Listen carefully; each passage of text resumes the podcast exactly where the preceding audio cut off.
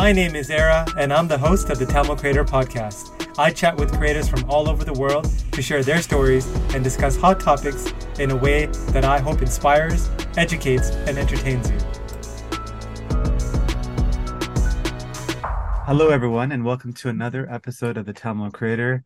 I'm very excited about today's guest. Um, you know, I think he was my first interview um, when I reached out for like a written interview for tamilculture.com. But uh, interesting, you know, how I met Jay. And so our guest for today is Jay Vasantharajah. And um, the, the way I found it was so random. I, I follow in, uh, a couple of newsletters, and in one of them, his uh, tweet got featured. And obviously, when I saw his last name, I was like, this guy's got to be Tamil. Uh, so I reached out cold, and you know, he responded, and you know, we've kind of developed a relationship. So um, that's kind of how you know we're here today. So Jay is uh, you know Toronto-based entrepreneur and investor, very low-key guy, but he's doing a lot of like amazing things. He's the founder of Atlasview Equity, and um, they buy cash flowing software and asset light slash tech enabled businesses. So you know he's like um, trying to build the next Constellation. Maybe I'm wrong, but it sounds like that. And you know, very Warren Buffett like. So, Jay, thank you for uh, jumping on the podcast, and uh, yeah, excited to have you here. Thanks for the intro, and thanks for having me, Ara. For me, when I chat with like interesting folks like yourself. I, start at the beginning because I think, you know, things, and especially I think we're both fathers too. Um, so it's more of a curiosity question, just how your childhood or, you know, your formative teenage years, like how did that play a part in you, you know, developing a strong interest in kind of business, investing, entrepreneurship? It's a great question. I come from a family of kind of small businesses my dad had run a number of different small businesses generating money and kind of building wealth for our family and um, it, it, that that played a role, but I think maybe a little bit later on, like it, it kind of set my subconscious for a while. I, I, I saw him grind, work long hours, kind of build something from nothing, provide for our family, and just kind of being able to see that as a possible kind of you know career path. That's uh, that that was that kind of sit my subconscious for a while because I went down the regular kind of you know route of going to going to school, getting a degree, going into the corporate world, uh, and so it, it, it and I didn't really become interested in business and investing till a little bit later in my. I mean, I guess it's all relative, but I didn't really take an interest into it probably until about my third year, fourth year of university when I stumbled upon uh, Warren Buffett, Charlie Munger. Uh, you know, I read The Intelligent Investor and really got into like value investing and uh, and, and Peter Lynch as well. Peter Lynch is uh, was a mutual fund manager of uh, at Fidelity, and he had a crazy track record. And he's wrote really some really good books too, and it kind of um, kind of resonated with me. And you know, but I, I still went into kind of the corporate world and into into Deloitte uh, um, in their in the Toronto office there, um, uh, in their in their consulting division, and and um, and so I think like watching my dad kind of build these businesses had always kind of stayed in the back of my head like hey it's possible that you can actually kind of build something and build a business and that is your career path. That's a possibility as opposed to kind of going down the uh the, the kind of the corporate you know working your way up the corporate ladder and all that kind of stuff. And so um had it have not been for my dad seeing him do these things that uh, may, might seem extraordinary for for people that have never seen uh, businesses being built from the ground up made a huge impact on my life and career and uh, and and so that kind of how my during my formative years, your question kind of during my teenage and formative years, um, that that that had a huge impact on you know how, how my career progressed to to this date. Yeah, that's uh, interesting. I like the like the answer you kind of gave around the subconscious part was because I think of my story as you're talking. It seems like it's quite similar. Where like my dad had like a restaurant, he had like a convenience store in different parts, and um, I think you don't it's not like he told me he actually didn't want me to go into business because he's like being an entrepreneur is hard I don't want that for you, but I ended up obviously doing it. Um, but I think just thinking back to his experiences, I think what I saw was, you know, you know, I saw him and my mom because she helped in like the businesses as well, just work super hard, not really complain too much. Um, I saw the, you know, the freedom and flexibility obviously came at a cost. Like it's not free. Yeah. You know, I, I learned some good things and I learned some bad things, you know, in terms of, I don't know if your parents were the same way, but I've seen like, you know, certain people in terms of when they run businesses, you know, they make some money, but then it's like, you know they don't allocate it well or they don't like invest it well and you know they they're kind of stuck in like continuing on this business versus like I guess we have that platform that our parents gave us to kind of get a bit more information about all right, when we start a business, you know, how can we exit from the business? You know, what are the options that we have? Um, so yeah, it's like subconsciously I just kind of saw that and I think over time, I don't know, for whatever reason, I gravitated towards it as well. So thanks for sharing that. Um, you talked about, you know, taking the typical path. You know, I think you worked at Deloitte for a little while before you kind of became a full-time investor. What did you do in school? And then I guess, you know, while you're working at Deloitte, how did you, you know, start thinking about, hey, more seriously about like investing because for me i'm a big believer in like the fire movement and like i think you know working in the, the startup grind you know whether it's my own or like working at other like folks like my focus has always been like time as the most valuable resource versus like money and that's kind of what made me think about investing and so just curious about your thoughts. Maybe i'll, I'll walk back towards uh, university days um so in school um i had i earned a, a bachelor of commerce degree um, I got into accounting because it seemed like the natural thing to learn at the time.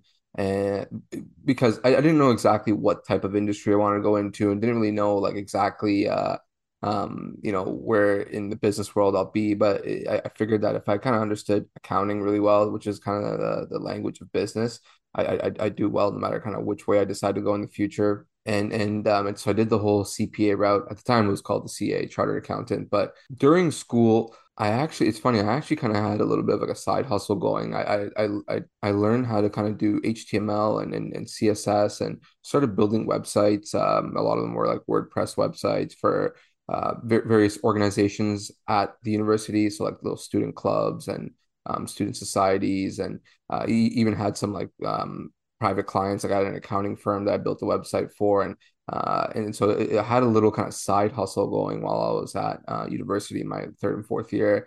Um, but that kind of came to a grinding halt as I accepted an offer from from Deloitte, and um, um, it, and it was in their their Toronto office. So you know, uh, it, it, was really exciting because I got got to move to the city downtown, kind of live the uh, the city life. I, I grew up in the suburbs, and so it was a pretty large change for me. But you know, super exciting change as well.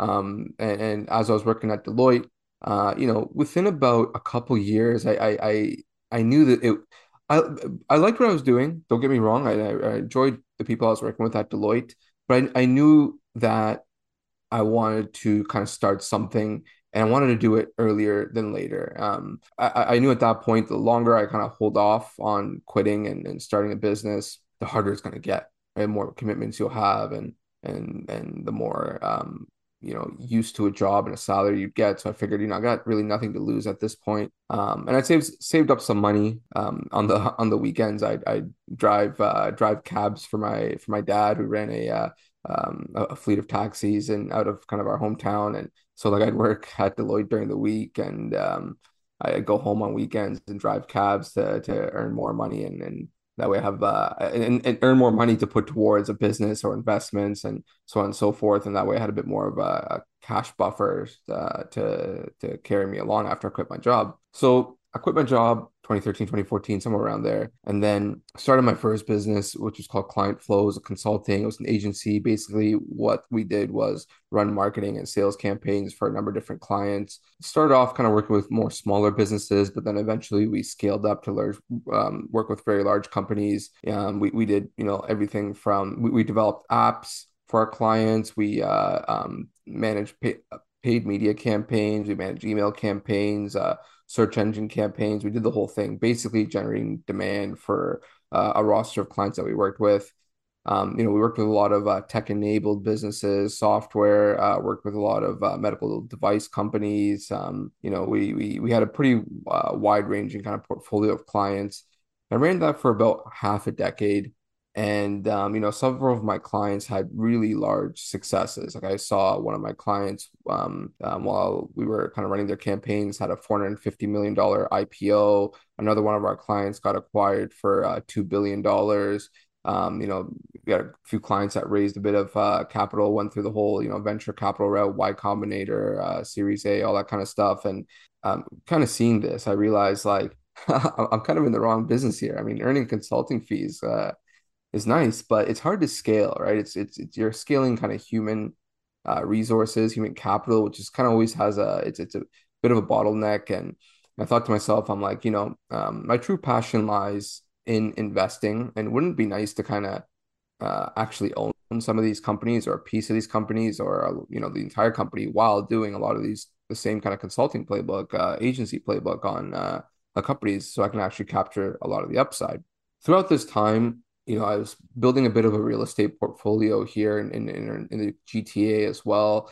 Um, you know, I I stayed very close to the markets. Uh, you know, followed the stock market, had a stock portfolio going, and um, followed a number of different companies. And so, like, I I knew my my true kind of passion really was investing and, and managing investments. So, kind of combining the two. So, combining the passion for uh, for investing um, and and managing kind of money and the operational expertise that of kind of built up working with these uh, through through my agency client flow working with a lot of these clients um, i kind of developed a thesis around uh, buyouts. So buying tech software tech enabled companies uh, running the um, the, the playbook uh, for for adding value which we can you know get into and um, later on if you like kind of what we do at Atlasview and uh, that's that that's how we kind of launched Atlasview, and you know we came together with a thesis, um, ra- raised a bit of capital, uh, and uh, and we're kind of off and off and away. Done done a couple transactions here,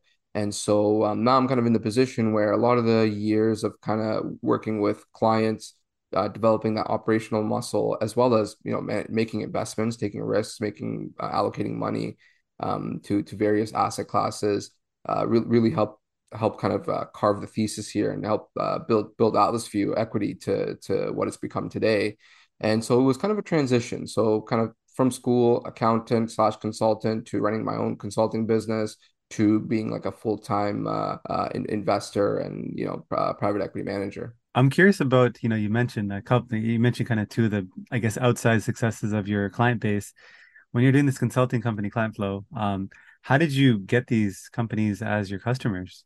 Good question. Um, it's just like how how really any sales process works. Um, a lot of calls, a lot of meetings, uh, referrals, networks. Um, a lot of these customers kind of came in through other customers as well, so we get referred to from one to another, and and you know one thing would lead to another, and we large we land larger and larger contracts, and so it's just like any other sales process, really. It's just you know picking up the phone, doing proposals, um, you know, talking with your network, talking with your clients. Uh, I always say your clients are always kind of the, the, the, the I would say the clients are always the best source of your highest uh, quality leads, right? Because you're coming through a warm referral, you're a lot more likely to close on better terms. Love it. Okay. You know, you had this uh, great post that I, I I reference a lot. Or I think about because, and you know, it's advice when people ask as well. I reference that article, and I think you talked about why the importance of kind of getting to the first hundred thousand dollars to start investing, you talk about, you know, just you know what some of the things you mentioned, like you worked at Deloitte, you were kind of driving cabs on the weekend, um, and you know these are things that I don't think a lot of people are willing to do, and I, I love the fact that you're willing to hustle, scratch whatever you needed to do to get that number. Uh, just out of curiosity, like like you know, I, I read the article, so I want allow you because I feel like you'll tell it better. Why that particular number is a good starting point to get into investing. it's a it's a very arbitrary number, and truthfully, I only picked 100k because, um, I mean, one is relatable to my story, but two is because it's a it's a famous Charlie Munger quote. I'm sure you've seen it around. It's basically like you know you got to haul ass for your first 100k. After that, you could take the foot off the pedal a little bit. So the actual number doesn't. It, it's it varies, right? And it's probably a bit more than 100k today if you account for inflation and cost of living, all that kind of stuff. But I mean, it, let's say it's in the range of like 100 to like 500k or somewhere around there, right? Where you want to have that kind of money aside. Um, and the, the the logic is is, is basically you want to have escape velocity in your uh, in your kind of your investments or your you know your assets that you own. And what I mean by that is, so let's say you have zero assets, right? And so the only assets you're going to be able to put aside is, you know, say if you're let's say and let's say you're you're fully employed, you're working a full time job, you know, you got to take money after taxes uh, and put it aside to invest in something, right? That sucks because that takes away from your actual enjoyment of living, right? So let's say if you make like 100k a year after taxes, let's just say it's like 70k, and then if you got a, you know, you want to put aside like 30, right, or like 20k, that's 20k you could have spent on like whatever, but you got to kind of build that first nest egg once you reach a point of escape velocity, so you put money away into into say you know the stock market, real estate, whatever investment that'll compound and grow over time. you get to a point where the your assets that you own appreciate more than whatever amount you could put, you can save, right? So like if you had, let's say, you know, you put you you hauled ass, you saved every penny, you put it away, and you got to a point where you had like you know 300k um, in assets, and um, you know just kind of for ballpark number, um, let's say you put that into the S&P 500, you know, maybe a portfolio of like REITs or or the Nasdaq. And on average, you're generating about 10% return per year, you know, over a long period of time. Obviously, it's never a smooth 10%, but on average, right? Say if you had 300K in assets, 10%, you're, de- you're technically saving 30K in that year without actually putting away any money and avoiding the the tax man, right? Which is a huge um, impediment to building wealth. And so, um, you know, like, so the difference between your assets appreciating 30K versus you having to take out 30K from your after tax salary to put it away is huge right? And so eventually that number will become 500k, then maybe eventually a million. You know, 20 like 10 years down the line, um, you know, you'll have maybe a, a million in change in assets, and at that point, you're saving like you know 100k per year without literally actually doing anything. Which that means it kind of maximizes your like if if you're still you know earning a salary or, or business income or whatever it might be you can use more of that money to actually enjoy your life while your your assets technically save for you. Um, and then eventually you'll get to a point where, you know, if you have some investments that, you know, where part of the return is cash flow, part of the return is appreciation, um, the cash flow will actually pay for large expenditure, large large amount of your personal expenditure, if not all of it, right? And so that's a really good position to be in. So like the the point of the kind of the the quote original quote from Charlie Munger and then my kind of iteration of it is basically you want to hustle, grind until you can get enough assets where you one reach uh, investment or savings uh, escape velocity, um, where you know you're you keep you're saving technically each year without actually putting money away, just because of the assets appreciation. And two is is the cash flow aspect of it too. I mean, if some of the returns come from cash flow, dividends, rental income, whatever it might be, um, paying for a large amount of your personal expenses, you know you're you're at a point where you uh, your investments will kind of keep compounding and you won't run out of money um, which i think is kind of the basic concept behind the fire movement that you had mentioned earlier. I'm not an expert on, on the thing. I'm kind of vaguely familiar with it but it's kind of the similar concept. You want to kind of save a, a, a large enough nest egg that continues compounding and you won't run out of money right? You'll you'll keep kind of growing your wealth while living the lifestyle you want to live. This episode is sponsored by nobody. That's right, nobody. So if you could be kind enough to hit that subscribe button, that would mean a lot to me. I like the escape velocity term, I guess, because of space and all, uh, you know, just escaping an orbit. I, I like that, I, you know, because the orbit here is really your nine to five, like you're fixed in that until you're able to escape with, you know, this money and investing and mentality you develop. Um, I'm curious about investing because, you know, obviously you've done this for a while for most people, I think they overthink things and they don't, you know, it's like going to, if you want to get healthy, people are like, I got to go to the gym five days a week. But no, really, just start with going to the gym for five minutes. Uh, yeah.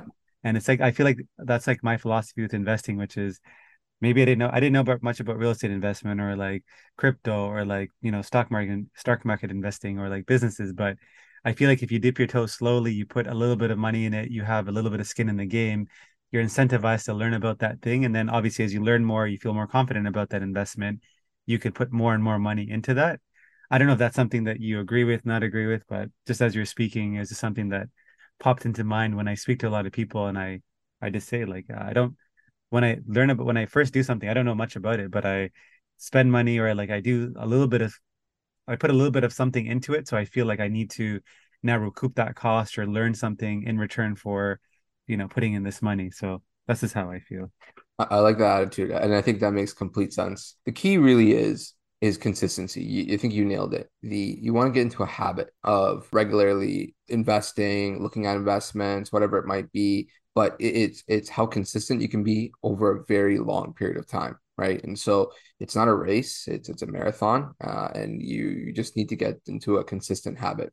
Now I want to get to the meat of the matter. You know, um, what we're here for, which is you know, Atlasview Equity. Um, you know, been following, you know, I follow your newsletter, I follow kind of Atlasview as well, and just kind of the updates there.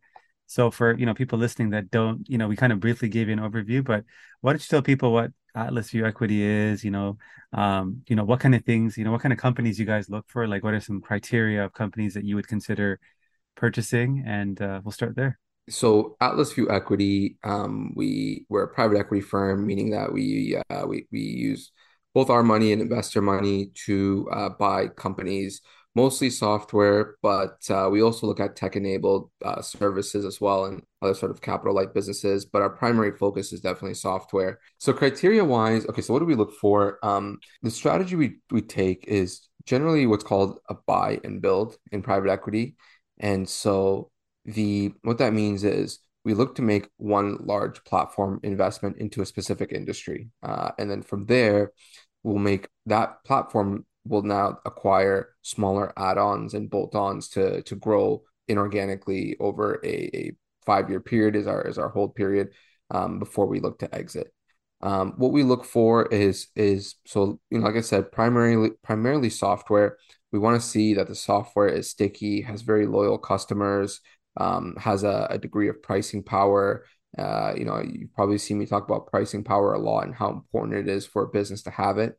Um, and just to kind of clarify, pricing power meaning being able to actually increase your prices year over year on your customers so without losing many or any of them, um, and and increasing it to an amount that you know far exceeds uh, in inflation, right? So inflation is quite high these days, so it's a pretty high bar to to begin with, and so um, we look for businesses with pricing power, um, low ongoing capital expenditures. So in software parlance, that means uh, mature businesses. So like that the product needs to be stable. Um, the product needs to be kind of you know well tenured and and you know no major kind of uh, rewrites are required or major kind of um, uh, capital expenditures and, and, and R&D uh, required. Um, you know, we we we we see we see a lot of uh, we see a lot of software companies competing in verticals that are or you know like horizontal fields that are so competitive that you need to be investing in an obscene amount of R&D every single year just to main, maintain parity with your competitors. And so we're not good at investing in those kind of businesses. It's kind of beyond our scope. We want to look at more mature, more verticalized businesses where um, the, the product is not changing massively year to year. It's it's basically pretty stable. Kind of these boring niches, uh, Monday niches that um, you know they power very critical functions for their customers and very critical um, you know, they're, they're they're mission critical, have pretty high switching costs for their customers. Is typically what we look for in a software business. Um, and then from there, we also we you know a nice to have for us would be a great team. Um, you know, we, we don't mind having to rebuild a team. And in fact, a lot of the businesses we look at, so we're, we're in the lower middle market and the lower middle market means generally businesses under, you know, $50 million in enterprise value. Uh, and so a lot of these businesses that are under 50 million, um, generally have missing headcount, uh, missing executives. Like you usually don't have a CFO. Um, they might have an owner operator who's kind of like the head honcho CEO. They may have a um, you know second in command, uh, maybe like a head of uh, you know operations or whatever. But um, uh, you know we'd like we'd like for a good team to come with the transaction, but we're okay if there's you know significant missing headcount. We're okay if the owner wants to transition out as well. We've done CEO kind of replacements and uh, transitions. Um, it's not a problem for us. Um, but the core thing we look for is is sticky customers. We want to know that your customers just you know they they swear by your your software product or your service you're offering. Um, it's it's they're not going anywhere anytime soon, and uh, and, and the product is very very stable. Got it. And I know that you guys have completed two acquisitions. As a sales guy, you know, you think about funnels and just activity at the beginning of the funnel. So on closing like two acquisitions, like how many companies did you have to meet with or I guess deals did you have to look at before closing on two? Good question. We so we have a pretty high bar um, and high standards in what we look for, and we're okay with only doing maybe one acquisition per year. Just to kind of preface, like um, our, our kind of acquisition strategy um, we want to we want to wait for the, the, the fat pitch, right? That's a term that Warren Buffett uses quite quite often. Is the the no brainer deal where this is going to be a home run, um, and and so we're we have very, very a, a fairly high standard. Uh, and so for these two, um, we probably looked somewhere in the range of maybe 150 to 200 deals. Um, and uh, you know it's it's like sales. Basically they're, they're leads right? Like 150 200 kind of leads come inbound. You qualify them. Maybe like you know half of them might be qualified. And then from there you know you you meet with either the founder or potentially there's a broker involved and you meet with the brokers and you kind of understand what you know whether it's going to be a fit in terms of um you know your initial due diligence and um you know kind of understanding where the team the motivations are getting an understanding of their numbers. And you you know you qualify them further from there uh, and you and you do your pitch too, right? I mean, like we're we're like it's it's competitive, right? Like we have competitors, like um, you mentioned earlier in the call at Constellation Software, but there's also a lot of private equity competitors in uh, in our uh, um, arena as well that we that we compete against. And so at the same time, they're pitching us to business owners and brokers are pitching the sale to us. We're pitching back to them, saying this is why we you should um, work with us and it's almost like a demo right? Like a, just like a software sale or any other sale. It's just where it's kind of like a two-way pitch and then you know things look right we might you know, we'll, we'll we have a pretty quick turnaround. Like you know as soon as we get the right data we could pretty much have an answer within like two days basically whether this makes sense or not and we'll send across like a high level like indicative offer. It's like a basically like a term sheet on how we kind of approach the uh the valuation. And if that looks good, we go into the uh, um, kind of like a, a two week period where we do a bit more due diligence before we send out um, what's called an LOI, uh, letter of intent, and that's binding. So binding on the seller side, meaning they have to give us exclusivity for a, a period of time. It's usually around 60 days, so two months for us to do the rest of the due diligence, uh, um, you know, get the get the capital together, raise um, raise the debt if there's debt needed, and, and close the transaction more or less. Get the uh, the purchase agreement signed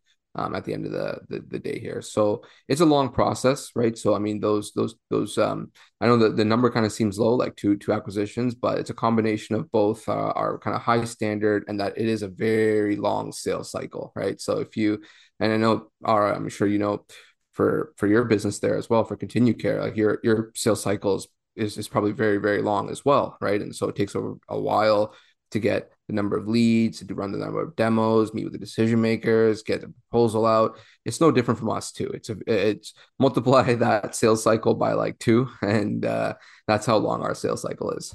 Yeah, I've had customers that I'm closing like more recently that five years ago I started talking to, so I know about long sales cycles. Yeah. Uh, so persistence is the name of the game. Um, I think of uh, you know the question. You know, you're talking about the fat pitch. You know, the no, the no brainer uh, like deck or opportunity that you see. For me, when I hear that, I'm like, okay, like if you identified it, why isn't somebody else also pouncing on this? Or like, is it because like you have a set of criteria that is unique and like a a unique experience or viewpoint that allows you to identify these no brainers to yourself, but maybe for others it's not so much of a no brainer because of unique information or access or something that you have like is that sound about right or like because uh, if it's such a no-brainer like why didn't somebody else snap it up is what comes to mind for me. Yeah that's an that's a fantastic question and trust me it's a question we ask ourselves all the time. Like why are we the lucky buyer when we're looking at a deal? Why did everybody else pass on this right? Because we're, we're we're the small guys and we're just getting started right? And there's a lot more established players out there looking to buy businesses. And so like why did we end up with this deal kind of thing right? So it's a great question. And I think there's a few ways to answer that. One is, you know, different buyers see different angles in every deal, right? So all the people in front of us might have passed because they may not know something about that business that we may know just from seeing pattern recognition of other businesses that we see or expertise in the businesses that we're already in, the industries that we're already in. Um, so we may have some sort of informational edge that the other folks in the arena may or may not have, or there may be some sort of risk in that business that we understand well and can kind of manage the risk uh, accordingly or, or, or eliminate the risk um, post transaction after we buy the business uh, pretty well. And so the first kind of answer to that is we may have an informational edge, right? And, and when we look at a business, the second part is the area that we play in is is is still pretty niche, right? And so like there's larger private equity firms, the middle market private equity firms that are kind of in like the hundreds of millions of dollars and we're kind of in like the tens of millions, right? So we're we're we're kind of competing against. There are a lot of other buyers, but there's not that many of them, and a lot of them are actually small shops as well. And what ends up happening is sometimes I've seen this happen a couple times um, during a, a process that we were involved. the other natural buyers, other PE firms like us, they get tied up on other deals, right? They they're usually small shops as well, like like you know maybe like ten people or less, or fifteen people or less. And if they're you know if they have like they're working on three deals, four deals simultaneously, it could take out all the analysts and the the the partners to be able to bid to be able to move forward on a deal. So um, it, it's kind of funny that bandwidth actually becomes an issue in this end of the market, right? It it never happens in the large in the large cap spaces, right? So like the large massive private equity firms like Blackstone and they have like infinite bandwidth, right? They'll never be like, oh yeah, we're too busy to pursue this deal. But in our end of the market, a lot of times lower middle market private equity firms like like Atlasview and you know our peers and whatnot, they end up becoming too busy to go forward on a deal. So we end up becoming the lucky buyer, being at the right place at the right time the last piece of information, um, the piece of kind of uh, reason why we end up winning deals over other potential uh, suitors is a lot of times like we we built relationships with founders too. So we get a lot of direct inquiries. Um, and you know we we we get you know folks like yourself are uh, with software own software businesses and you know we've kind of kept in touch over the years uh, and and you know we get we build that direct relationship where we, that that level of trust is established and um, and it's it's a daunting task, right? I mean, like if you you know ever embarked on selling your business, it's just like so much like information, and it's usually it's usually a first time transaction for the the owner, the founder. They don't not really sure what's going on, kind of thing. So having trust when you start that process with someone is really key. And so, um, you know, we've been in scenarios where the you know founders kind of come to us directly and said, "Hey, Jay, you know, love what you guys do love the transparency you guys operate in you know also align with your philosophy. Would you like to take a look and see what my business might be worth and whether you'd be interested in buying it uh, and they haven't been talking to anybody else kind of thing right? And so that happens from time to time as well. And so kind of those three ways are are the ways that we kind of end up winning deals uh, but even then you know we still always ask ourselves like why are we the lucky buyer why did we end up winning this opportunity over all the other smart buyers, more experienced buyers out there. Um, it, it is always kind of a fear, but you got to be careful because you know you don't want to get too wrapped up into it, right? Like because you could you could basically this, these are small businesses we're looking at, and they all have problems, right? They all every single small business on the outside looks nice and polished, but once you actually look in, they all have problems. They all have you know things they're missing, things held together by elastics, massive glaring risks, and all that kind of stuff. You could talk yourself out of buying any business. Like it's it's really easy to say, oh, there's no way this is too risky. Everybody else passed. So you don't want to be into find yourself in a position. It's a delicate balance. You don't want to be finding yourself in a position and saying, oh, everyone else passed on this business. I'm going to pass on it too because they must be smarter than me, and I'm just not going to. Because if you have that kind of attitude, you'll you'll never get a deal done, right? And so, um, so it's, it, it is a delicate balance. Yeah, I, I think of it like you're you're saying because like somebody hearing your answer might be like it sounds like a bunch of fluff, but I think it's actually true the relationship part because I think of like real estate. Um, there's so many transactions that happen. You know, like why do some people that are smaller players versus bigger players that have a big name get deals? And I think it's like a number of things, like you said, like bandwidth, relationships. I think that's the biggest one. I think when, especially with the business, I'm thinking like as a business owner, if I'm selling my business from experience or like just you know talking to people, uh, I know that it can be a very challenging and time consuming process where you know you might think you're going to be able to sell your company and then you know this the buyer takes you on a wild ride or like doesn't actually have the funds to close or you know there's a host of reasons why something doesn't work out. It's you know when you're building a business when you're running a business it's one thing because it takes up a lot of mind and just resources to run a business. Then you have to think about selling your business. That's a separate process you have to run in conjunction or in parallel to this you know running and selling your company at the same time which is kind of paradoxical in a way. So you don't want to do it too many times. So especially if you've gone through bad experiences if you know someone like yourself or like there's other companies like you said peers where you know because everyone's going to tell you hey i'll close fast or like you know we'll we'll give you, you know, if we give you a number or an LOI like we're going to actually close on it versus like changing their mind later. For if, as a business owner personally I'd want to hear hey uh, give me a evaluation and stick to it. And number two, like, do you have the funds to close on it? And number three, will you ruin what I've built?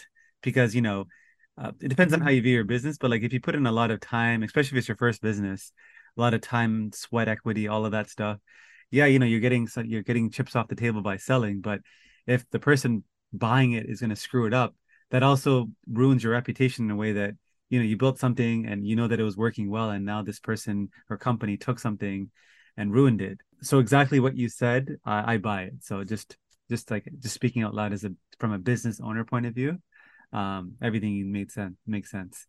Now thinking from a sales perspective, you know, the pipeline, we kind of, you know, talked about the end and like some of the middle, but right at the beginning in terms of building up the actual pipeline of like, you know, you talked about relationships and all this. I guess two things. I know you also have like a personal newsletter, um, and you know, like you're quite active on Twitter and then you know like us like you know we meet in person you you know you you spend quite a bit of time on phone calls or in-person meetings. It was interesting how you kind of structure your week. How much of your time every week do you spend on that front part of the funnel? And you know how does your personal newsletter and twitter feed into that? Yeah great great questions. Um okay so how much of my time on the front part of the, of the funnel? Quite a bit these days, I would probably say we probably spend about maybe 70% of our time um, looking at new opportunities, maybe 30% of our time uh, managing, you know, maybe 20% of our time managing uh, uh, existing portfolio companies, board meetings, all that kind of stuff, and maybe 80% actually uh, chasing new opportunities.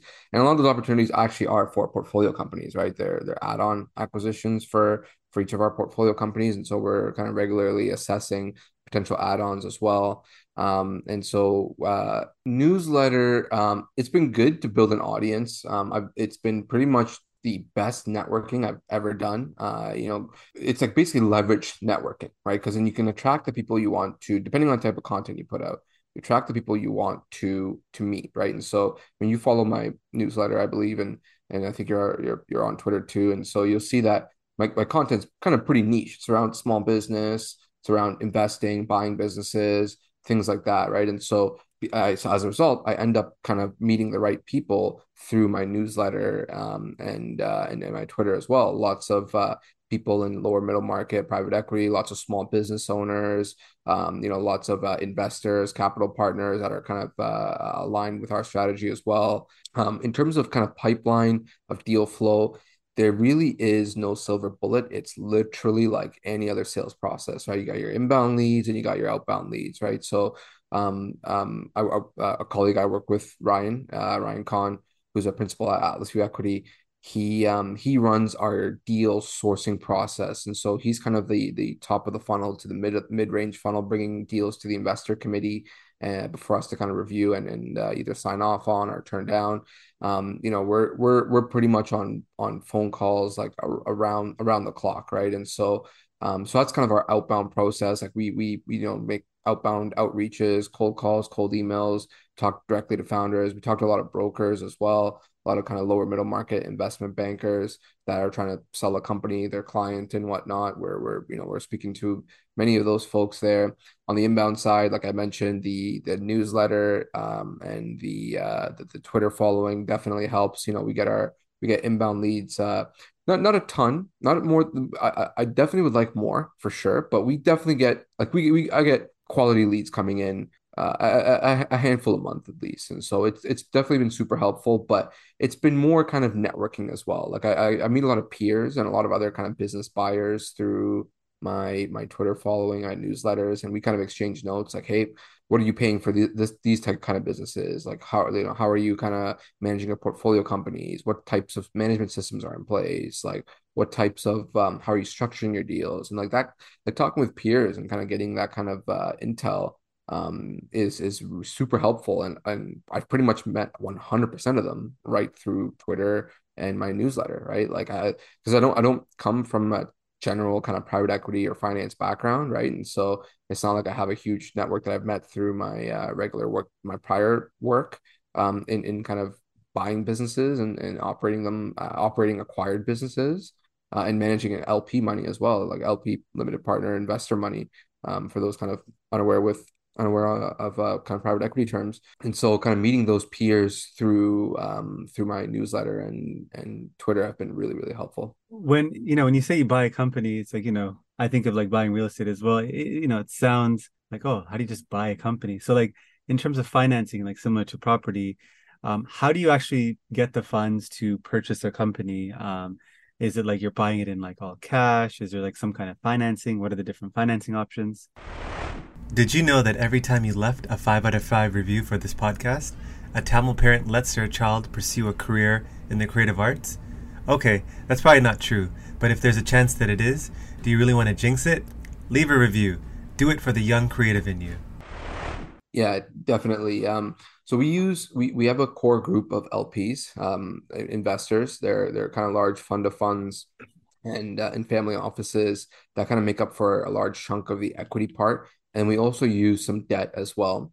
Um, for most of our transactions, we try to close as much cash at close as possible. Uh, unless there's something really strange or really kind of some sort of risk we need to mitigate in the business, like you could probably a founder can expect somewhere around at least 80% cash at close um maybe even potentially 90% uh and so the the remainder generally is either a you know we ask for either a seller note so you know it's kind of a deferred payment over you know x amount of, of years or months or whatever it might be uh, or potentially a, a equity rollover and that is it, a lot of founders actually find that attractive because they actually want to work with the private equity firm and get a second exit, right? So, um, you know, they get what the first bite of the apple when we buy 90% of their business, and then um and then they they keep the they they reinvest the 10% and so if if a transaction has you know 50% debt 50% equity and they reinvest 10% they actually end up owning 20% of the business if you know just kind of math. Um and then they can have another large exit five years down the line because we have a our, our investors fam, fund of funds and family offices and all that kind of stuff uh, have a five year hold period right? And so we need to kind of return capital in five years. What does that mean? We need to actually have another liquidity event five years down the line. So a founder that reinvests the money back into the company that they know very well and are in good hands with with our kind of um, uh, track record here. And so we we we roll that forward and we look to kind of get them another exit uh, five years down so that's kind of typically how we structure deals. We avoid earnouts. So earnouts, um, for those kind of unfamiliar, are kind of the their contingent payments based on the performance of the business. And a lot of private equity firms use earnouts. A lot of strategics, even strategic acquirers, so competitors or larger kind of you know um, companies, when they offer uh, uh, to acquire a business, they offer they often embed an earnout, which in my opinion kind of annoying for both parties. Like it's it's yeah, it kind of de-risks the transaction from the private from the buyer standpoint, but it gets complicated because you got to track the earnout and then you risk like disagreements or disputes, which um, happens very frequently, right? Because like uh, if the earnout's based on revenue projections or EBITDA projections, like the founder might have disagreements on you know how exactly it's calculated or how um, you know how the company's being run and they may not have control over that how the company's being run because after you sell control the business you're kind of at the mercy of the uh, new buyer to basically make you that earnout right? I mean it's a small business right? The, the people that run the business make a huge difference right? It's not like you're buying like uh you know like google or disney like you're buying like a you know small software company where like the 20 people 30 people that are running the company make a massive difference right? And so um, you're kind of at the mercy of the buyer. And so we we avoid earnouts because we don't like complexity. We kind of want, want to keep it simple. Um, either we we pay you you know most cash at close and then kind of maybe a couple more payments down the line in the year, or you can reinvest some of your equity and we can kind of work together as partners and we sell uh, together in in five years uh, down the line it's especially attractive for founders that actually want to stay on because not a lot of not all founders want to kind of sell and retire. Um, a lot of founders we speak to actually want a capital partner to come on, you know, buy out buy the majority stake and then keep working um, to to get a second exit down the line. Maybe they need help in some of the areas that just aren't experts in, for example, uh, M and A, right? And so um, let's say they've always wanted to acquire competitors and they've always wanted to acquire suppliers or whatever it might be adjacent businesses but they didn't have one the expertise to do it because it's a pretty complicated skill set. Um, that's not you know that's you kind of need some experts involved. And number two is maybe they didn't have the capital to do it right? Because obviously it requires raising both equity and debt to execute uh, acquisitions. So a lot of founders say hey um, would love to partner with you as capital partner and uh, you help us kind of execute m&a and we'll still kind of run the show and run the operations and you come in and and help us kind of acquire competitors and consolidate the industry a little bit. Um, it's attractive because then founders that rolled over their equity own a big chunk of the business right? And they'll have another uh, um, exit down the line. And so that's kind of how we approach kind of structuring funding cash at close how much we kind of pay up front how much we pay later. And um, and at the end of the day you know, we, we want to be as founder friendly as possible, right? Like I'm a founder myself. I work with founders my you know entire life. You know, my dad's a small business owner. Um, you know, I, I, I totally get it. I can empathize. Like this is your baby that you've built over X amount of years, and and building a successful business. By the way, it's it's it's an incredible feat, right? Like so many businesses don't go anywhere. They fail. You know, they're they're they're not acquirable even. And so if you've got built a business that's you know uh, a, a, decent um, enterprise and uh, as is you know people want to buy it, you should be very proud of yourself, right? It's it's it's not an easy feat, and we we we at Atlasview we respect that. We respect founders. We want to give them the best offer possible. Want to give them the best terms possible, and um, and if they want to continue working with us, we want to make it as uh, um, you know as enjoyable as possible for them as well. Yeah, just hearing you talk, I, I mean, this is uh, part of your earlier earlier conversation around like the newsletter and Twitter, just attracting the people and energy that you kind of want around you. Like for me, I can talk about this stuff all day. I'm like a business nerd. Like I, I love kind of getting into the weeds. I know maybe not everyone's like that. I don't think a lot of people are. Um, so that's one thing. It's kind of attracting the the energy. You talked about um, you know why founders would not necessarily want to just sell and just retire. Like i think about myself which is for me the attractiveness of selling is getting some chips off the table because it's like poker right? Like until you actually cash out of the casino like you can still lose lose everything right? So just getting some money off the table but having somebody like you said that can fill in the gaps you know operationally knowledge wise that can kind of you know like you said you get some risk kind of a you know off the table. You got some money for all the sweat equity you put in. And then like you said with somebody behind you, you can get a potential second exit and that's happened yeah. many times. I've talked to many founders that that's actually happened. So um, that that makes sense. Um, and it's funny, I and we always ask, I because I'm always curious, right? So some you know some of these are pretty large check numbers, right? Like um, for for the exit um, money that the founder will just get. They, they go from earning kind of a salary or maybe some dividends, and all of a sudden it's just like a big cash liquidity event. And I always ask them, like, what do you plan to do? Like, just curious. What, what's your investment strategy? What do you plan to kind of do with that money, right? And some of them are okay well equities bonds you know uh, whatever uh, and i always say why not invest just a chunk of it back into the company that you know really well right? And, and work with partners that you could trust and work with us. And and you know you'll have a if you want to actually work in the business like we could we could help uh, facilitate as well. But you know it's kind of like a portfolio allocation strategy like let's say you put a chunk of that in stocks, ETFs, whatever, a chunk of that in like REITs or real estate, a chunk of that in like bonds. Why not put a small chunk in in in private equity, a company that you pretty much know like the back of your hand. You run this business and you built it, so why not still own a piece of it, right? And so, um, so it, that that resonates well too, right? I mean, like our our you as a business owner, right? You obviously know your business really really well, and you know that they come will come when you want to sell your business, like uh, um, and so you know why not keep like a, a, a chunk of it and, and kind of capture some more upside down the down the uh, down the road? Yeah and i think the the other part of it is you know you have an opportunity as a founder i think to alleviate yourself potentially it depends on how you structure the deal where all the things that maybe you had to do but you don't you didn't want to do is taking away time and focus like say it's like you know operational stuff or say you were really good and you enjoyed sales. Maybe now you can just focus exclusively on that and that's kind of the the biggest way to kind of you know um, multiply yourself and everything else kind of you can work with the acquirer to you know put something in place so that hey this is the best way to structure the company moving forward. So we can go from x number of dollars or this profitability to this much in like two years. So i think it's just like a real opportunity to kind of reset because just like in any relationship or just dynamic if you've been running a company with like group of people and over time you know it's like any relationship like you need to maybe sometimes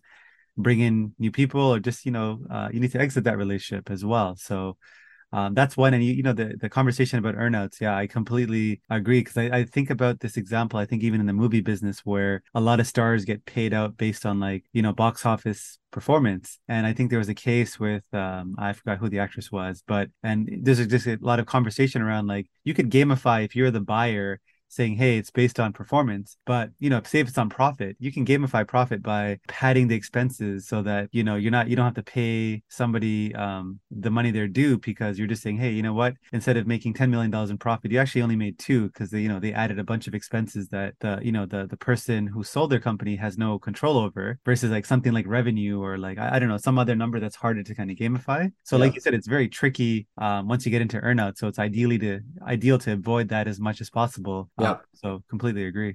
And you know, something I want to get into is now that I guess the final part is, you know, you acquired this company. What's Atlasview's kind of playbook after you've acquired a company? Like, what do you do to help grow the company and like move forward towards, you know, exit or like maybe potentially holding the company? I don't know. Yeah, great, great, great question. Um, so we have a pretty well-defined playbook, and for those kind of interested in as much detail as possible, we always try to put out as much of it on our our blog, um, atlasview.substack.com, um, or just atlasview.com. Just click on blog, and we try to be as transparent as possible on what we're going to do with the business post acquisition. So, the first thing we do in the first maybe six to 12 months is we focus on the operational part of the business, so what we call organic growth and organic initiatives. Generally speaking, most of these businesses have missing headcount. So, when we, when we, when we're kind of underwriting our, our models, okay, so this business is cash flowing X amount, we actually decrease it in the first year because we've got to hire folks. We've got to hire, the platform needs to be very, very strong right? So it needs to have a really good CEO if it doesn't already. It needs to have a really good CFO if it doesn't already. And these are software companies, so it needs to have a really good CTO if it doesn't already, right? And so it needs to have a good head of sales, a good head of marketing. And all those people cost a decent amount of money, right? And so when we are kind of putting together how much capital is required to buy a business, we we take into consideration those head, counts because generally speaking, as I mentioned, they're usually missing, right? For a small business, um, uh, they, they're usually um, some some missing headcounts around there. Uh, we so kind of moving along the the growth initiatives. The so beyond hiring, we want to do best practices around kind of sales, marketing, uh, implement the right strategies. Um, you know, we're a big fan of direct response marketing, and so things like you know search, uh, uh, email, SEO, uh, direct outbound um, um, to to generate more top of the funnel.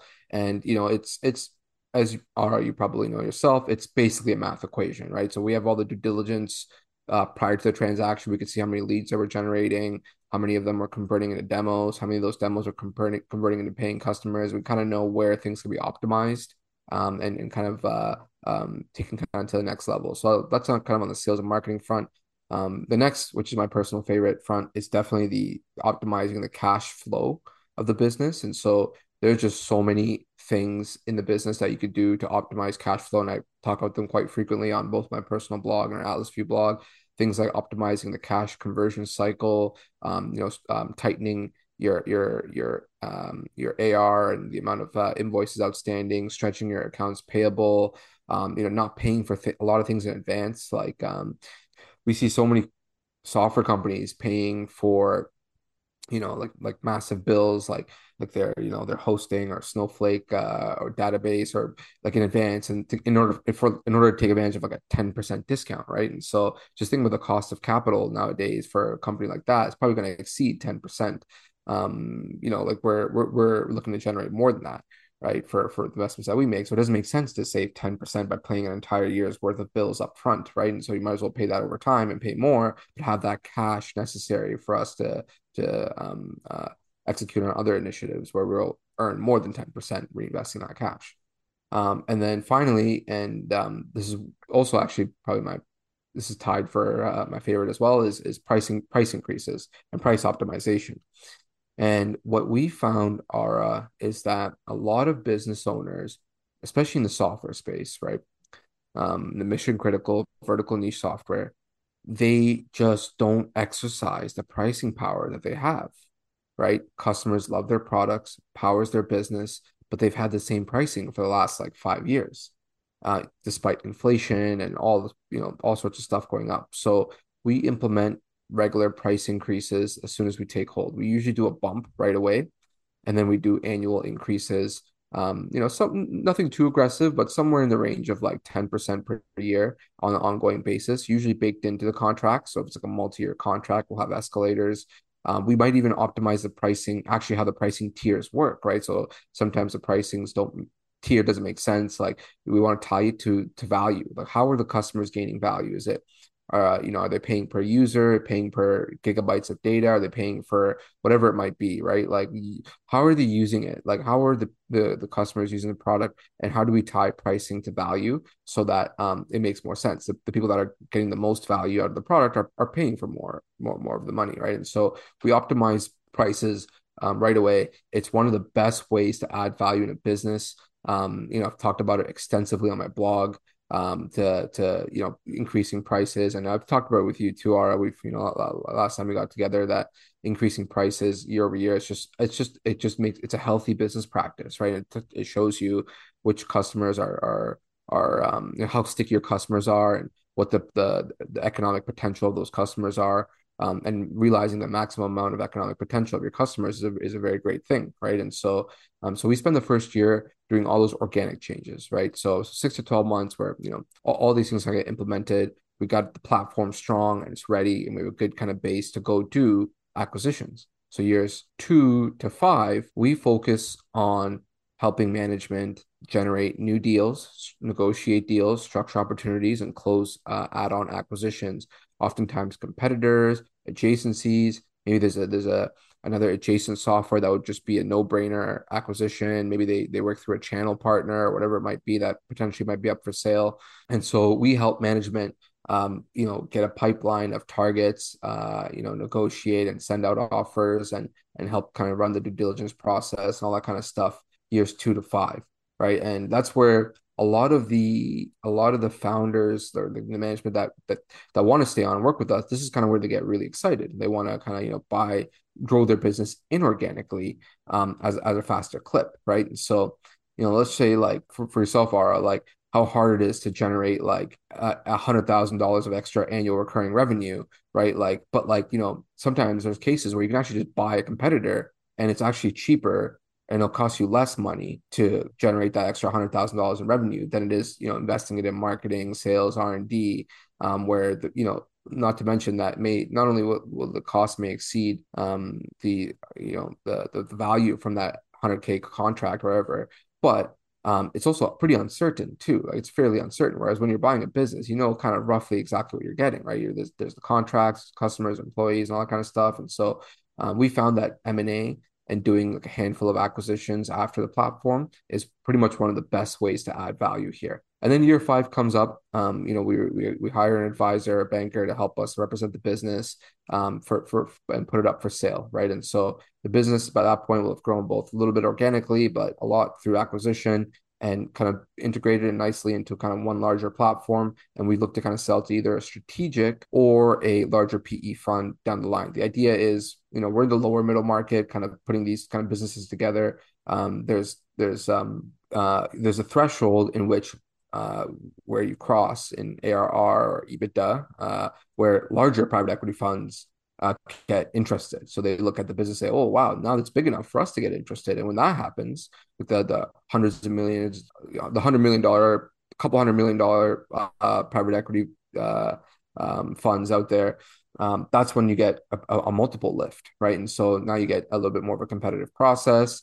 Um, you know, the business is uh, uh, institutional grade. It has executives that we've hired, we brought in. It's got multiple different offerings, either grown organically or through acquisition, and it becomes a lot. It becomes very attractive for a larger institutional buyer. So that's kind of what happens in the you know roughly five year period after we close a deal. Yeah, this is fascinating. Um, I guess two things. One is yeah the pricing power one of the things you kind of kept harping on and I, I, see the value of it and something to like for me to like seriously focus on is pricing power because like you know that example i think you gave and a few others like the See's Candy that warren buffett like you know how much pricing power they had which is like crazy. So i think a lot of people are just scared to kind of increase prices when you can but obviously there's a risk associated with that so you should be pretty confident that your product is good enough to withstand that especially like you know depending on the current like climate and type of business. But the uh, second thing is as you're kind of talking about you know your model of selling at year five. I just think of, you know, sports analogy of, you know, like maybe baseball where, you know, you have how this market looks like to me is, you know, you have companies that like really that buy companies. I know companies that purchase, you know, companies in the 1000 ARR, 2000 ARR. And then you have like, you know, you go, you go up to the next level. You have like MicroAcquire, which focuses on the next level. And then you have someone like yourself that kind of is that next tier. And then you have like these, you know, these bigger P firms. So it's almost like, um,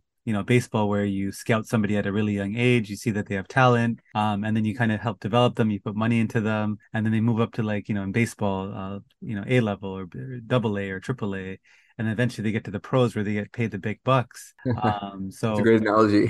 so that's, that's like immediately what i think of which is like you bought you're buying this asset that you think is a no brain it's like the fat pitch it's a no-brainer. Um, you put resources into it because it's like maybe let's just say hypothetically it's like a, a one or two million or ten million dollar ARR, but then you with what you your playbook, you guys get it to like fifty or whatever it is, sixty, and now that next level above is like, hey, uh, I see what you guys are doing. Let me take that off your hands, and you guys get the chips off the table. So um, yeah, it's just very fascinating. Uh, I guess the question there, as you know, you said all that is, I only I only bring this up because I saw this. I think you posted on Twitter re- recently that you went to a talk with um, Mark Leonard from uh, Constellation Software. He's a Canadian Canadian company. I think people don't know that, and he's a founder CEO. He's probably one of the most elusive people on the internet because I think there's like one or two pictures maybe. Um, and he's a super underrated, you know, entrepreneur. Probably has. I'm going to give him the PhD of like you know in the art of patiently buying and holding software companies. Um, and obviously, I know you're a big fan. Um, I'm curious, is he someone you're looking to emu- emulate in terms of like that buy and hold? Because you talked about because you have ex- maybe I guess external investors that you know you're promising a certain return, and maybe the exit's the only way to, or the sale of a company you buy in year five's maybe the only way to do it. But is your ideal to eventually be completely buy and hold, or is you know selling also something you're going to continue to do. Money can be hard to come by, but here's a $100 opportunity for you. Join my free newsletter for free exclusive content and a free chance to win $100 when I hold special draws. Did I mention that it's free? Good question. Um, so first, I want to say I'm definitely a huge fan of um, of Mark Leonard and Constellation Software. I think he's built a, a, a very unique, like once in a hundred year type company I don't think there's anything like Constellation software out there. Uh, well, you know, there's a few kind of copycats, but I don't think there's oh, any. I want to add some. I want to add something about Mark Leonard as you try to interrupt, but I, yeah. the other crazy thing, like you said, the once in a lifetime. I think when I talked to somebody there, it's like, I think he's built this over 20 years and like compounded the business by buying and holding these SaaS companies. There is apparently like secretaries there that have worked there since the beginning that at this point now they still work there, but they're like millionaires on paper because of like you know they got stock and all that. So just a side note. Continue. I mean, they're probably they're probably millionaires liquid, right? Because public companies, so they're they, they're uh... probably wealthier than the entrepreneurs that get their companies bought. That I you might laugh, but I'm like it's probably yeah. true. I, I don't even. I'm guessing that's my guess. yeah, and, and so so a couple quick comments on on Constellation. I think they're they're they built he's built an incredible company. Honestly, I don't think there'll be like a company like that in a you know another several decades. Um, a lot of copycats, but they'll never kind of come close to the real Constellation software, in my opinion. There's a few things that fascinate, but here's what here's what fascinates me about Constellation software. First and foremost, they've built a decentralized acquisition engine, which is incredible to me.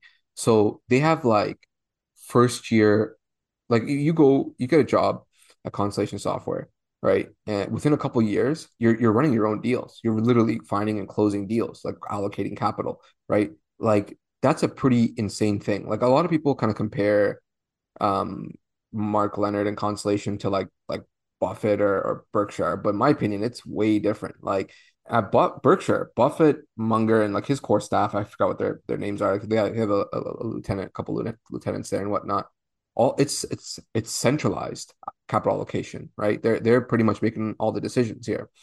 A Constellation Software, you got like second and third year uh, M and A folks with not much experience prior making acquisition decisions, right? All across the world, not just in Canada, in Europe, in Asia, in uh, or maybe not. I can't remember if it was Asia, but definitely Africa, Europe, South America, and, and North America, um, and Australia too, that are on the ground buying up these companies that are relatively small, right? I mean, they're usually I, I, I heard that is the average transaction size like six, seven, eight mil ARR, right? And so, um, so that's incredible. I, I, I honestly cannot think of another business that's that's even remotely like that in any other industry where there's like folks ground level acquiring like companies. Like like it's it's it's it's quite just it, it like I can't drive the point home enough how unique Constellation software is because that's a very difficult task to train someone that's just not um that's you know someone in in, in experience and um so the machine the system the machine the capital allocation machine that mark leonard and other folks at constellation software has built very very unique very um, commendable. Do I am I trying to emulate Constellation Software? The answer to that is definitely no, right? Like I, I, I draw a lot of inspiration from them, and I've read you know all of Mark Leonard's uh, letters. If you haven't read them, by the way, highly recommend them. Uh, great approach to kind of capital allocation, um, measuring performance, and and you know uh, a bunch of other kind of interesting tidbits around business and investing and allocating capital. So definitely recommend them. Um, they're inspiration for us.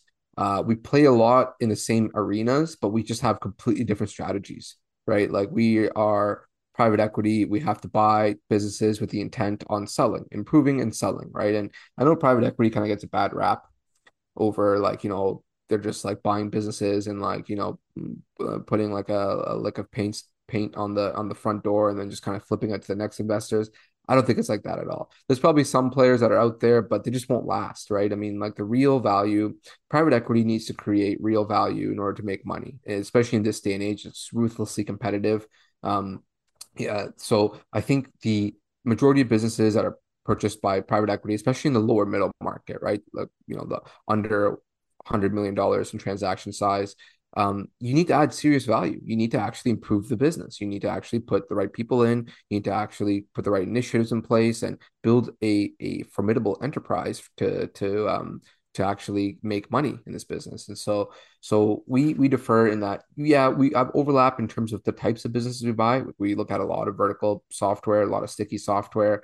Uh, in fact, one of our portfolio companies actually operates in a vertical that Constellation Software operates in as well and so like um it's it's there's a bit of overlap there but in terms of strategy um and kind of how we make money versus how they make money they're very very very different but you know some of the other kind of people that I draw inspiration from as well like obviously you know the the ones that we've already mentioned like Buffett and Munger huge obviously inspirations I've read all of their the there's a um a collection of uh um essays or you know their annual letters that's uh it's it's in a book format. Definitely recommend anyone reading that. It's a great kind of mini MBA to, to business and investing. You may have talking, you may have seen me um, speak about him on my blog, but Nick Howley at uh, TransDigm.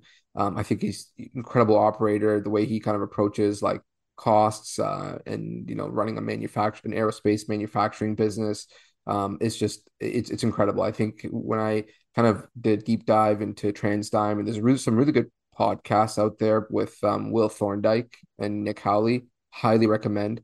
Th- there's an example of just private equity at, at, its at its best, right? Like it, it was a TransDigm was born in lower middle market private equity, right? It was like a you know I think tens of millions of dollars of EV when it first kind of put together. Um, it, it changed hands between three other private equity owners. Now it's public, and every single owner made a ton of money. Every private equity owner, all the employees, and each iteration of the business just got better and better and better. And today it's it's it's you know it's a strong conglomerate of aerospace um, manufacturing um, enterprises. And so um, there's an example right there, right, where private equity created a ton of value in that space for investors and employees and, and customers as well. Um, some other kind of inspirations I draw from as well. Definitely um, some a couple low key ones that people may not have heard of, like uh, Kirk Kerkorian. Um, you know, I discovered him by reading the book The Gambler, which I definitely recommend. Uh, it, he's it's an incredible story. I love his uh, his risk tolerance, his his high conviction bets. Um, he uh, was in the casino and Hollywood business. He's he's also he started his career in kind of um, air, uh, air, airspace, air, um, aerospace as well. And uh, it's just he's in, in, in, in just in kind of reading the book, like you just there's a lot of things he did through his career that you just know that he was just a great person. Like he, you know, he was highly charitable and very kind to, to all his uh, people that he worked with and all that kind of stuff. So definitely uh, Kirk Kerkorian serves as an inspiration. And the last kind of inspiration I'll, I'll, I'll add here is um, someone named Reginald Lewis. And um, uh, there's a book called uh, Why Should White Guys Have All the Fun? And um, it's a really inspiring book. It's about um, Reginald Lewis was probably the first African American to uh, enter private equity. And this was in the 80s, where this absolutely unheard of was a heyday of private equity, right? You have like KKR and Blackstone kind of um, doing massive deals. And you have Reginald Lewis, who's kind of like a one man shop, bootstrapping deals. Uh, and uh, he, he, you know, he did a, a, billion dollar acquisition of Beatrice, which was like a, a, food company. Um, and unfortunately, he, he passed away from brain cancer in, uh, in his his 50s, I believe. And if, if that hadn't happened, he today he'd be an absolute titan of private equity, and he would just definitely be probably one of the, the wealthiest uh, African Americans um, uh, today. So those are kind of some of my inspirations there. That uh, beyond kind of Mark Leonard too, that have a pretty big uh, role in shaping my kind of philosophies and business worldviews. That's great. So I guess we know we talked a lot about your business and kind of all that, but what about yourself personally? I mean, maybe it's tied to your business, but where do you see yourself in the next you know few years? Like, do you see yourself just continuing to buy businesses, or are there other avenues of interest that you want to pursue as well? Yeah, next three years, um, uh, it's I try to review what I'm doing every year, at least like annually, like kind of look back and say, hey, am I enjoying what I'm doing? Um, do I like what I'm doing? Am I gonna keep doing it um, for the next year? Um, and so the last couple years, it's been absolutely right. And so every time I kind of look at all the things I'm involved with uh, in terms of you know um, Atlasview and uh, you know acquiring businesses and all that kind of stuff. The answer to that is definitely um, if I can keep doing what I'm doing right now for the next three years, I'd probably be you know thrilled, more than happy. It's uh, the idea is I want to grow the portfolio, right? We want to get to maybe like um, four, five, six businesses in the next three years. Like when I say four, five, like like four, five, six new platforms, right? And and so have a nice portfolio kind of built out uh, work more and more closely with our portfolio companies to drive value. Um, and then, you know, maybe in the long term scheme of things, we'll see. Like, I think like I've, I've considered maybe even doing like a holding company where we have a bit more of a buy and hold strategy, as you mentioned. Um, you know, being a big fan of Mark Leonard and also Buffett and Munger, um, I, I, see the distinct advantages of having permanent capital um, in, in, in your investment strategy, right? When you don't have to return capital in a finite period of time, you could do a lot of great things in that in, in in in, you know over a longer period of time. And so maybe that might be something I consider after like the three, four, five year mark. Would want to be able to post some exits on the board, post a good track record with the uh, current portfolio companies, and you know hopefully the new ones that we acquire the next uh, um, uh, couple years or so. And so, um, to kind of long, long story short, to answer your questions, where do you see yourself in three years? Pretty much doing the exact same thing I'm now. I'm doing now is um, you know, meeting more founders, uh, acquiring more companies, making good deals, and kind of creating value in the businesses that I own. And you also forgot to mention, I think something people would like to hear. You ideally maybe want to live somewhere warm out of the winter months in Canada, right?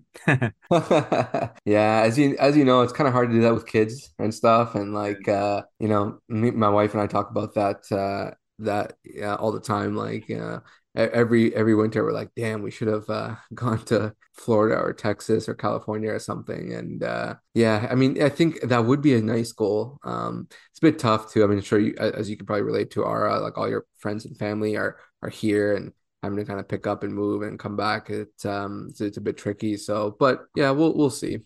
If you had a chance to go in a time machine and visit 16 year old jay what would you tell him? Hmm that's a good question. Um i would tell him basically life goes by fast. Enjoy every minute of it. Like you know not not to get too too caught up in uh, where you might end up or whatever it might be. Like i think like like your, your 20s goes by so fast and it's like a highlight of your career. And I, I and by the way i had a great time in my 20s and really enjoyed it. And just kind of to like a, like a confirmation saying hey make sure you, you really really enjoy your 20s make as many friends and relationships as possible. Um, one of the things they don't tell you um, when you're younger is like you know you know through high school and through university uh, after university finishes it, it gets harder and harder to make new friends. And so keep the friends that uh, you're really close with at university um, even after you graduate and, and, and what have you because you know as you get into adulthood and you know get married and have kids it gets just harder and harder to make new friends. And so um so try to get as you know many high quality relationships built out uh, um, in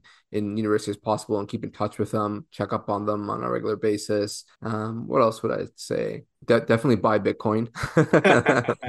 Uh, when uh, when you when, as early as you can, and uh, that's basically it, really. Yeah, I love it. I love that last piece of advice. Um, I read this re- a really good article called "The Tail's End." I might be messing up the title, but the premise of it is um, mathematically, you know, most people would have seen like their parents or friends. They they break down the percentages, and it's kind of like depressing, where it's like, oh, you'd have seen your parents for eighty percent of your life. After the age of thirty, you're going to see them. You know, out of the out of the hours in a day, you'll you'll see them maybe 10 to 20%. So it's kind of like based on like you visiting them once every two or three months or once a month. I forgot the number. So like I'm a very mathematically inclined person. So for me, when I read that, I was like, oh, is this math? I got to just increase the frequency I see them. It might, it might not all be like quality interactions, but like I think quality comes from quantity. So Yes. um, yeah, I love that advice that you mentioned. So how about looking forward in terms of your personal legacy? How do you want to be remembered by your friends and family?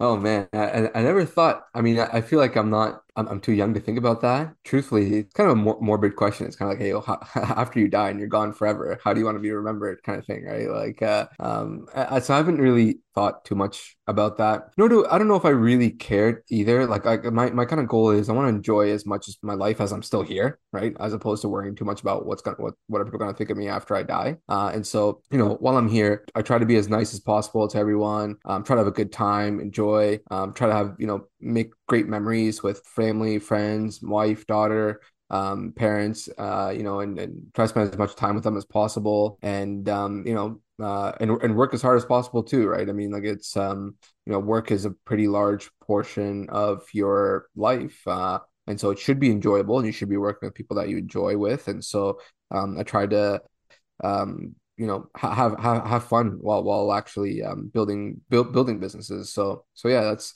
that's kind of like my answer. I know it's kind of like a non-answer, but uh, I haven't really put too much thought in my legacy, and nor do I really care. I'm just kind of focused on enjoying the now and really kind of living life to the fullest. Yeah, I know. I definitely realize it can come off as a morbid question. I guess why I love this question is I read this book called The Five People You Meet in Heaven, and it's like a fiction book, but it just made me, and now, especially as a parent, I guess it's like I think about it more, even though obviously, like you said, we're quite like relatively quite young. Um, I guess it just like for me, it's not like I'm thinking about legacy, but it's like, oh, if I were to like die tomorrow, like Yeah, what would people say about me? And it's not like I care about that, but it's like, am I living the right way that I want to live? Um, for the for the most important people in my life. yeah, Um, so it's like for me, it's like I hope I'm like an MVP in terms of like certain certain things. I hope I'm a great parent. I hope I'm yeah, like a father. I hope I'm a good husband. I hope I'm a good son, brother, friend. Um, and like maybe those are the five things. I don't know, but like obviously they're it's very broad. But I feel like it's just kind of a great reinforcement at times when I, you know, uh, get annoyed at things or annoyed at people, or maybe I'm spending too much time on like work or something that I shouldn't be. That I'm like, is this a good waste? Is this a good spending of my time? Like, is this something that I'd be proud of? Or like if I died tomorrow, like I'd be like, I should be doing this now. So that's all it is. But no, no, I definitely get your answer as well. I think your answer makes sense. Like, why think too much about death when like we're living, right? So it's yeah. yeah. Now we're gonna kind of you know, it's a good segue into the last part of the segment uh, podcast. It's a segment I like to call Creative Confessions. It's a speed run. I'm gonna basically say a bunch of statements, and you're gonna tell me the first thing that pops to mind. Ready, Jay? Okay, I'm ready. Favorite Tamil food? Uh, Kottu roti. Something that scares you. Um, I don't know. Now it's gonna be my mission to find something that scares you. You know what? Nothing really pops up. I'm not trying to say I'm become fearless. I'm, I'm I'm scared of a lot of things, but I I don't know. I'm, I'm kind of drawing blanks here. I, I, No wh- can we skip that one? Yeah, yeah. Uh, what's an insecurity that you have? Uh, insecurity that I have. Um, that's another tough one. Jeez, these are uh these these fast questions are quick. Uh, okay, I'll say that an insecurity is not spending enough time with my family, both my immediate family, uh, and also my my parents as well. Right. So sometimes I'm kind of thinking like, oh shit, like maybe I should be spending way more time. Like, uh, look, just like you mentioned, right? Like uh, less on business, more on uh, more on more on family, and then I'll, I'll then I'll regret it once it's too late. So that's definitely an insecurity that keeps me up at night sometimes. Favorite TV show you're watching? Oh, Yellowstone. Yeah, great show. Love it. If you're an entrepreneur, you like that. It's like uh, and family.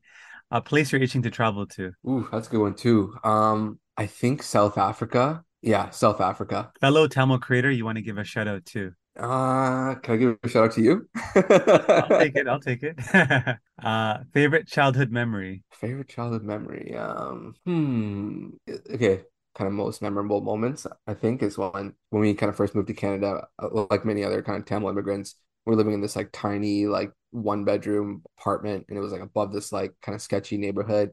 And I remember like the and my dad was kind of working in a business, a piece of piece of shop right underneath. And my dad had purchased um he finally kind of saved up enough money, put a down payment and purchased like a, a large house. And it, and I remember when we moved into that house, it felt like a, it was so big compared to the amount of room that we had um in our tiny one bedroom, like two bedroom, like little rinky dink shack. It felt like a castle. And I remember like just thinking, holy shit, this is so massive. What are we gonna do with all this space? And like I'll just I'll just remember I'll just never uh forget that like feeling of just like crazy. It just felt like ultra luxury compared to what we were used to. You know, it's crazy. Like I, I remember something like that when we moved from like a very small space to a bigger space, where I think we each of me and my siblings had our own room. Even though the space was great, something I realized over time later, like now in my adulthood, is as we got more space, the siblings got less closer in a way because with proximity, you know, like when you're kind Yeah. of forced proximity, like you know, I think at one point all four of us shared a room. Yep. It, we shared like so we like chatted so much, and like you know, when you have your own room, your own life, you kind of like start focusing on that more. It, it's just like Yeah. just like something as you're saying that, like that's just something that I always think about is the I remember having your own room was awesome because you hated sharing. Like it wasn't uh, kind of annoying sharing all the time, but Yeah. there was something to like when I, I live in a condo, so it's like um, smaller space. So like I realized that that's one of the benefits, even though the less space is not ideal. But anyways, yeah, just a random thought. Something that you like to do for fun outside of work. Definitely travel. Uh, you know, both my my my, my wife and myself, you know, before we had our daughter, and also after now too, we we we, will, we travel different type of travel now, more kind of family oriented travel. But before, like my wife and I traveled to a bunch of different exotic places around the world and stuff like that. So yeah, travel is definitely up there. Favorite movie of all time. Ooh, that's a good one. Hmm. I'd probably say Casino. Robert, uh, Mm, uh, not Robert, yeah, Robert De Niro, yeah. right? Um, Martin Scorsese. Not only is the the, the movie really, really good, it's just action packed, and I just love it from start to finish. The book, uh, by Nicholas Pileggi is just equally good. Like I literally read it in like one sitting. And so yeah, definitely Casino. A purchase that you've made recently in the last few years that you've splurged on, but you have no regret about it. Hmm. I'm just like looking around my room right now, see if anything. Yeah, honestly, nothing's uh, coming up. I'm, I'm drawing blanks on this one. I was gonna say one of your two businesses, but maybe not. There you go. There's my answer right there. uh, a pet peeve of yours. I think uh, a pet peeve is definitely um, tardiness. I, I do get annoyed when people kind of show up late to, to meetings and stuff like that, especially if it's a scheduled meeting and people kind of show up late uh, without without uh, giving any heads up or anything like that. So that, that- that's a pet peeve. Uh, if you knew that you were gonna die tomorrow, a regret that you would have. Oh man, this is tying in a, the point from earlier. Probably Yeah. that I did spend more time with my my parents and uh my my yeah, mostly my parents, but some my family too, like my you know wife and daughter and stuff like that. So it's definitely a time spent. I think I think would be a, probably a massive regret. Um, Uh, a book you've read or a podcast you've listened to that you that's had an impact on you. book or podcast. Um, okay, well, I'll give you the pod that the, the most memorable podcast probably listened in the past year is the one with Nick Howley, TransDigm CEO, on uh, Will Thorndike. It's probably one of the best podcasts I've ever listened to. Um, huge impact on kind of business philosophy and kind of how I approach, you know, different things. Book. Oh, oh, okay. I got one for you. This one's actually really good. I definitely the best book I read this year that had a big impact on kind of everything is um, Lessons from Titan from the Titans. And it's a book that profiles like I think like 10 different companies. Funny enough, TransDigm being one of them. And it kind of and these are all really old companies, right? That have been around for like decades.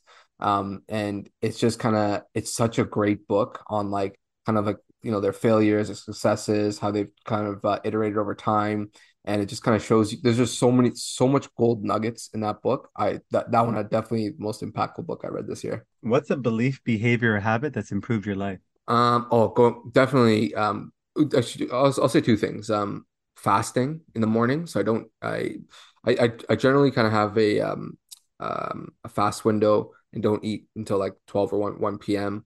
Um, it kind of improves my focus in the mornings. I get a lot done. In fact, I could probably finish like like 80% of my day by time like noon comes, um, potentially even 90%.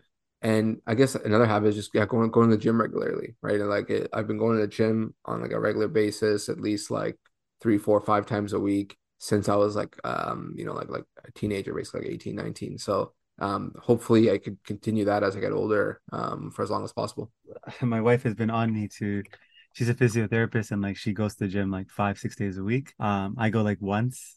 I'm trying to get up to like five days eventually. I like to play sports and walk. I, I'm not a gym person, but Yeah. I think the value of going to the gym is important, especially as you get older. Like like strength, muscle, like just strength training will be important. So it's a good habit. Um, and the final question, I guess, I should have actually asked this earlier because it would have been useful, like early in the conversation for folks. But if you're a business owner looking to sell your business, what's a piece of or like what's some advice you would give to them because they should be aware of going into the process or just what to expect from the process? Yeah, good question. So, a few things I'd say is definitely do a little bit of homework, right? You kind of want to understand where your business might be worth. I find a lot of times business owners might think their business is worth more than what the market would value it. And, and it's not their fault at all because, you know, you're in the business, you see everything, you're kind of, you know, you have an affinity for it, and it's kind of like your favorite child. You're gonna, you know, obviously think way more highly of your business than other uh, um, outsiders might. And so definitely get a understanding of expectations on valuations. It's a long process if you want to sell your business, it's like a, a year long process, right? So you got to find uh,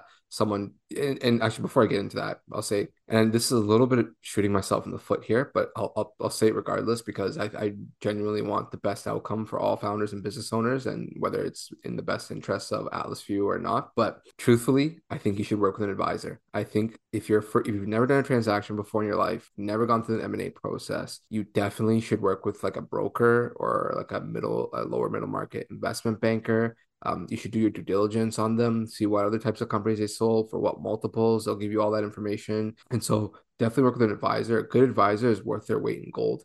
And so do a bit of homework and do a bit of legwork here to get good representation on the advisory side. The last point is it takes a while to sell your business, right? So make sure you have all your documentation ready because they're, you know, a good advisor will ask you for things like, you know, your your financials, your contracts, document everything, right? Like it, like if it, if it's not documented, it just doesn't exist, right? It's hard to DD it, right? Like if you have agreements with suppliers or customers, like get it documented, right? Like have an annual renewal or whatever, biannual, whatever it might be. The more documents you can kind of compile in an organized manner, the easier it will be to sell your company, right? And so um, have everything kind of documented, prepared um, in a you know organized manner, um, and the and get ready for a year long process, right? Because like just do the math here, right? So you know in order to kind of get the whole DD, you you, you contact the bank, you do a, a few re, you research a few different brokers, find one you like they're going to do DD on you because they're going to represent you and they're going to make sure they need to make sure that you have all your materials ready. Ask for your financials, tax returns,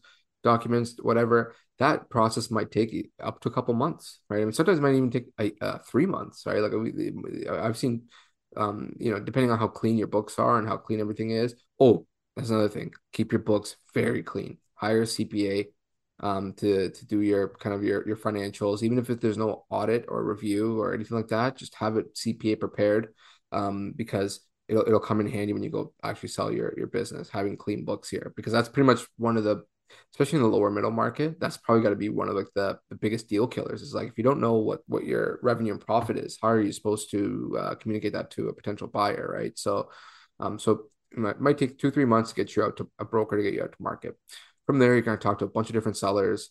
Broker, a good broker will line up, you know, several conversations, get you a bunch of offers, then you sign one, uh, sign an offer, right? That process makes might take like two, three months, right? So now you're looking at a total of like six months. And the buyer is going to have at least, you know, another 60 days to 90 days to actually do perform due diligence, deeper due diligence, check all your documents, put together the financing, whatever it might be, close a deal.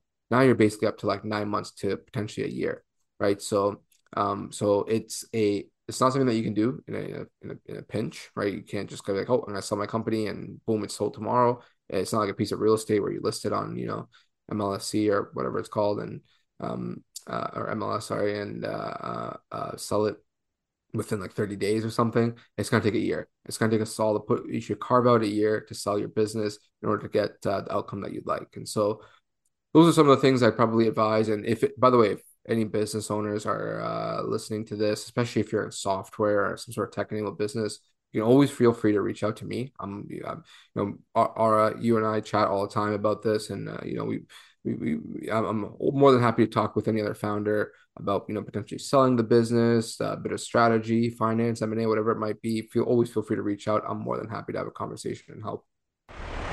Awesome. Well, thank you, Jay. That's like a good way to end off the podcast. I mean, appreciate you jumping on. This is a great episode. Lots of gold nuggets, especially for entrepreneurs and especially for folks that as they, you know, think about eventually the day they want to sell or, you know, just how to think about it. So appreciate that, Jay. Thanks for jumping on. And, you know, for the audience um, that's that's listening, appreciate you guys for listening as always. Appreciate you having me, Ara. This was a this was a great pleasure.